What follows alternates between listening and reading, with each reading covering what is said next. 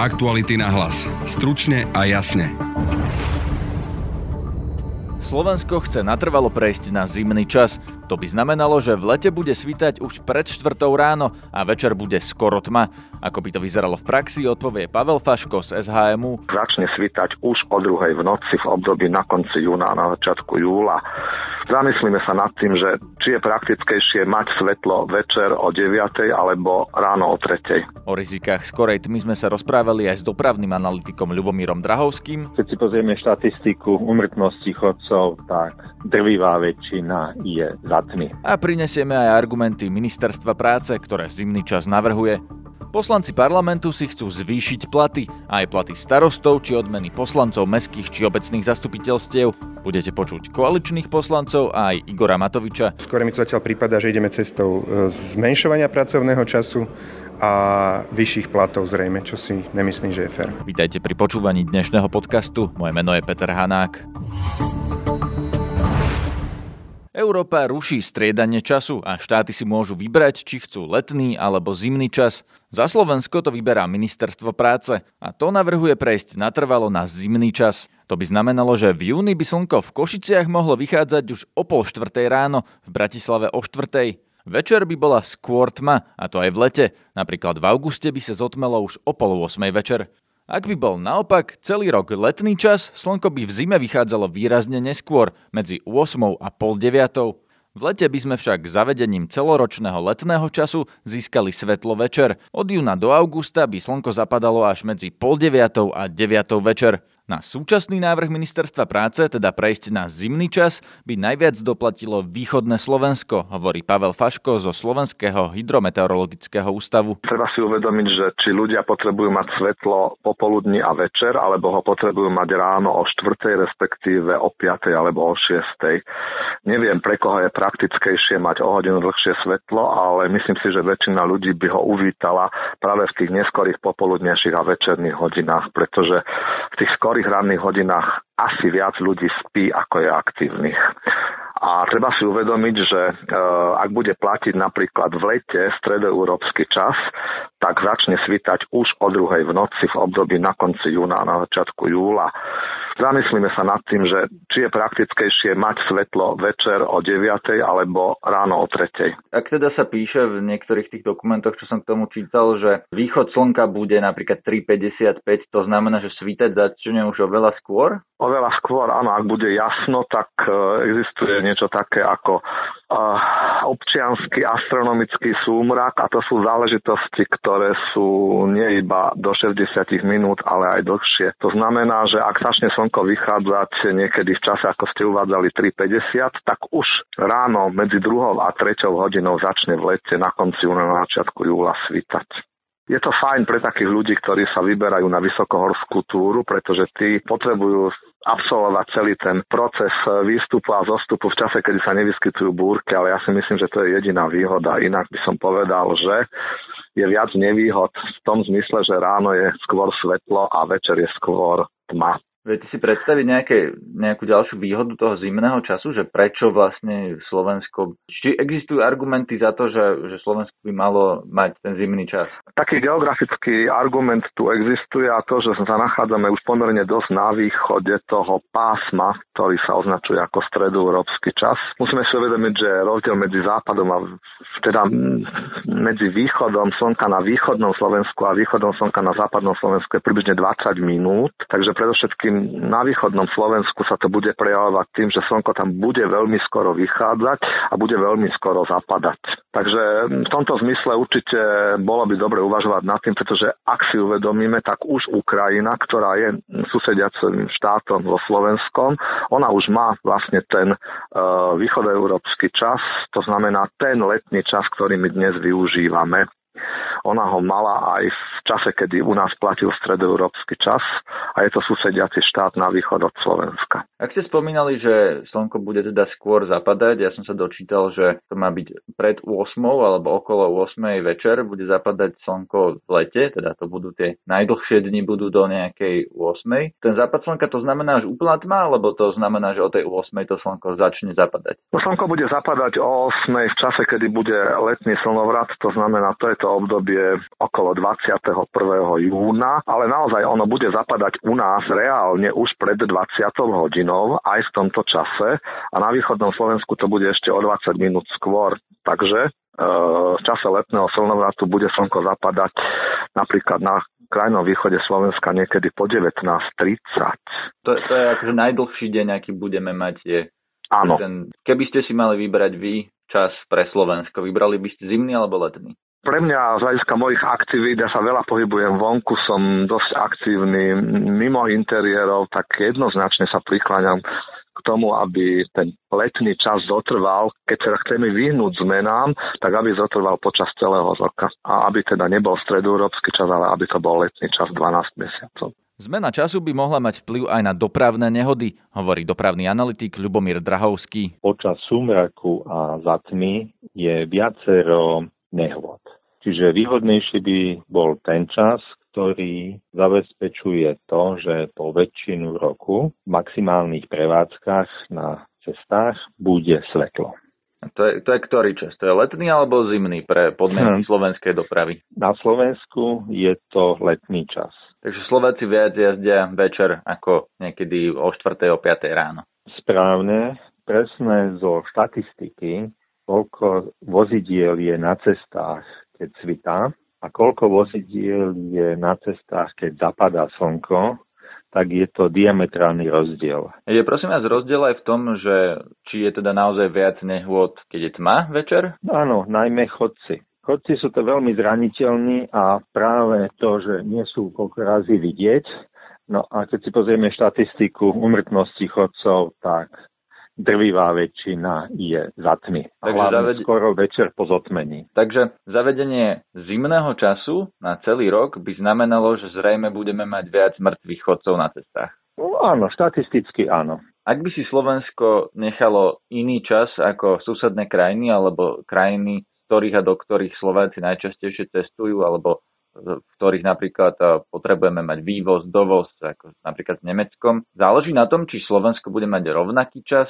ako okolité krajiny? Bude to mať v doprave nejaké dôsledky, ak by sme mali iný čas? No, ak by sme mali iný čas, jednoducho naši dopravci by museli v cestovných poriadkoch s tým rátať. A to je problém? To je problém, len sa to musia naučiť. Takže nebol by problém, keby sme mali iný ako čas. sa to naučila letecká doprava. Takže v zásade je to len formalita, nie? Je to formalita. Tí, čo argumentujú ponechaním zimného času aj v lete, argumentujú tým, že aby deti ráno išli do školy za svetla a večer išli spať za tmy, čo je hm, rozumný argument. Naopak, eh, ďalší argumentujú tým, že je lepšie mať eh, letný čas, respektíve viac posunutý dopredu, lebo po väčšine roku, keď dojdú z práce, môžu ísť ešte na, na zahradu, na šport a tak, lebo neskôršie sa stmieva. Pán Dravský, a ktorý z nich preferujete vy z týchto argumentov? Keďže som dopravný analytik, tak preferujem ten argument, ktorý vplýva na bezpečnosť cestnej premávky. Teda letný čas. Áno, letný čas. Za letný čas sa vyslovili aj Slováci v ankete, ktorú robila Európska komisia. Letný čas podporilo 53% Slovákov, za zimný hlasovalo len 32%. Prečo teda ministerstvo presadzuje zimný čas? S hovorcom rezortu práce Michalom Stuškom sa rozprávala Denisa Hopková. Nemožno hovoriť o tom, že by si Slovenská republika definitívne vybrala zimný čas. E, tento veľmi predbežný úvodný návrh ministerstva práce, sociálnych vecí a rodiny, ktorým by sa po zrušení striedania času mal na Slovensku uplatňovať e, z toho návrhu teda zimný čas, je úplne predbežnou pozíciou Slovenskej republiky v celom procese. Ten sa v tejto chvíli len začína a to konečné rozhodnutie bude výsledkom vyhodnotenia tak tak medzirezortného pripomienkového konania s jednotlivými kolegami z ministerstiev, ktorých sa tá téma priamo dotýka, ale samozrejme aj e, výsledkom diskusie so sociálnymi partnermi a čo je asi najkľúčovejšie, bude v konečnom dôsledku e, otázkou a výsledkom koordinácie na európskej úrovni, pretože mm, je zrejme, že každý občan, každý rezort e, má na túto problematiku iný názor, ale to platí aj vo všetkých iných krajinách. A toto je téma, kde ešte viac ako pri iných spoločných európskych témach platí to, že tu nie je možné, aby jedna krajina nakoniec mala úplne iný režim ako susedné krajiny. To znamená, bude veľmi, veľmi dôležité, aby to stanovisko bolo koordinované, aby na záver sa vedeli dohodnúť minimálne jednotlivé e, kľúčové skupiny susediacich európskych štátov z jednotlivých regiónov. V našom prípade bude samozrejme kľúčovým aj východisko e, diskusie s kolegami krajín V4 a podobne. Rokovalo ministerstvo o tom so zamestnávateľmi, s niekým z priemyslu napríklad? Presne toto má minister práce pred sebou. V prvej polovici novembra sa uskutoční hospodárska a sociálna rada vlády Slovenskej republiky, tzv. tripartita a veľmi dôležitá bude aj tá diskusia so sociálnymi partnermi, či už na strane zamestnávateľov, ale aj na strane zástupcov zamestnancov, čiže, čiže tých odborov. E, ako ministerstvo vníma nejaké aktivity občanov, petície za letný čas, e, majú šancu, e, majú ša- má šancu aj názor ľudí, alebo je to už vlastne konečné rozhodnutie a už sa s tým nebude dať nič robiť? Naopak ide o úvodný vstup vlastne do celej diskusie. E, takže ešte nie je v tomto momente vonkoncom e, vlastne vyhranená ani pozícia Slovenskej republiky. Môžeme zopakovať, že naozaj zatiaľ konkrétny názor e, smerom k tomu zimnému času vyjadrilo len ministerstvo zdravotníctva z tých tzv. zdravotných dôvodov.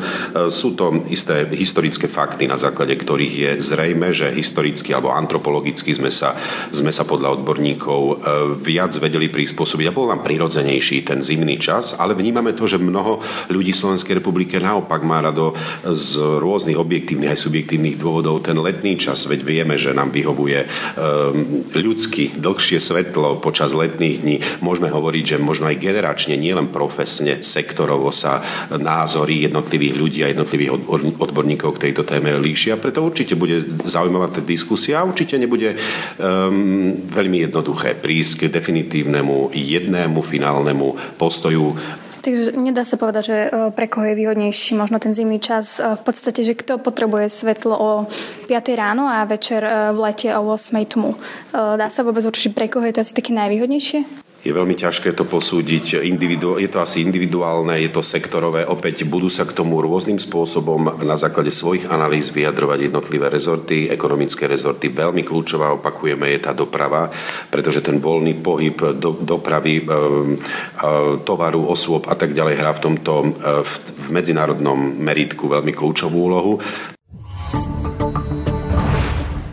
Poslanci Národnej rady si chcú zvyšovať platy. Hovorí sa o tom už dlhšie, keďže poslanecké platy sa nemenili už od čias radičovej vlády. Aktuality SK získali zákulisnú informáciu, že medzi koaličnými stranami sa rokuje o zvýšení platov poslancov parlamentu o 200 až 400 eur. Rokovania o tejto otázke nám potvrdil aj šéf klubu SNS Tibor Bernaťák. S koaličnými partnermi e, komunikujeme, rokujeme o mm. úprave, o, nejaké, o nejakom návrhu ale zatiaľ nie je dohodnuté nič. Takže, mhm. ale v princípe poviem, že Slovenská národná strana nie je sa nejaké skokovité, nejaké veľké zvyšovanie platov, to v žiadnom mhm. prípade nie. Skôr sme e, vždy boli proti zvyšovaniu platov poslancov. Kolega Martin Slis sa v parlamente pýtal Miroslava Číža zo Smeru. Ten hovorí, že koaličné strany ešte nie sú rozhodnuté, ale doriešiť to treba najneskôr spolu so štátnym rozpočtom, o ktorom sa bude hlasovať už teraz na jeseň. Čo sa teraz deje s tými platmi? Máte no, nejakú informáciu? Nemám že... informáciu zatiaľ.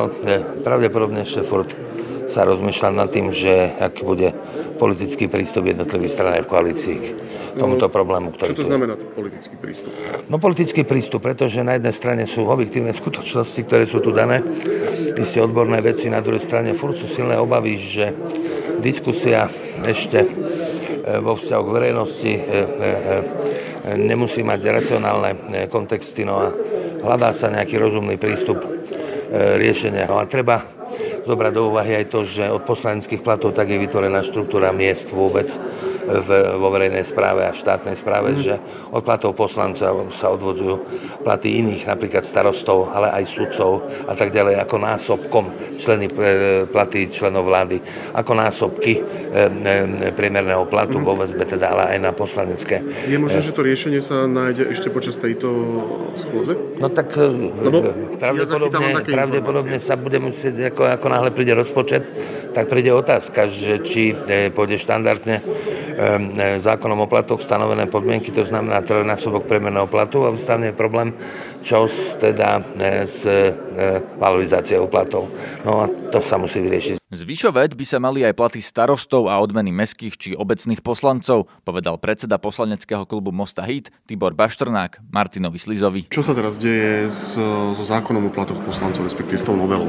Zatiaľ sme nevideli žiadny takýto návrh, ale vidíme to, že v národnom hospodárstve sa zdvíhajú platy jednotlivým činiteľom a samozrejme aj vláda, aj parlament pridáva aj sestričkám, aj učiteľom a tak mhm. ďalej, aj v štátnej správe, aj v verejnej správe. A je tu v parlamente taký zákon, ktorým sa rieši alebo zvyšuje sa plat starostov a pritom e, my z Mostu Híd sme podali taký návrh, s ktorým riešime zase, aby mohli poslanci v jednotlivých samozprávach dostať plus za to, keď sobášia a tak ďalej. Mm-hmm. A samozrejme aj tam by sme mo- možno v druhom čítaní chceli riešiť aj platy poslancov mestských zastupiteľstv, lebo je to teraz, ako odví, teraz to odvíja od platu starostov a môže to byť maximálne 1,12 na starostov a to mm-hmm.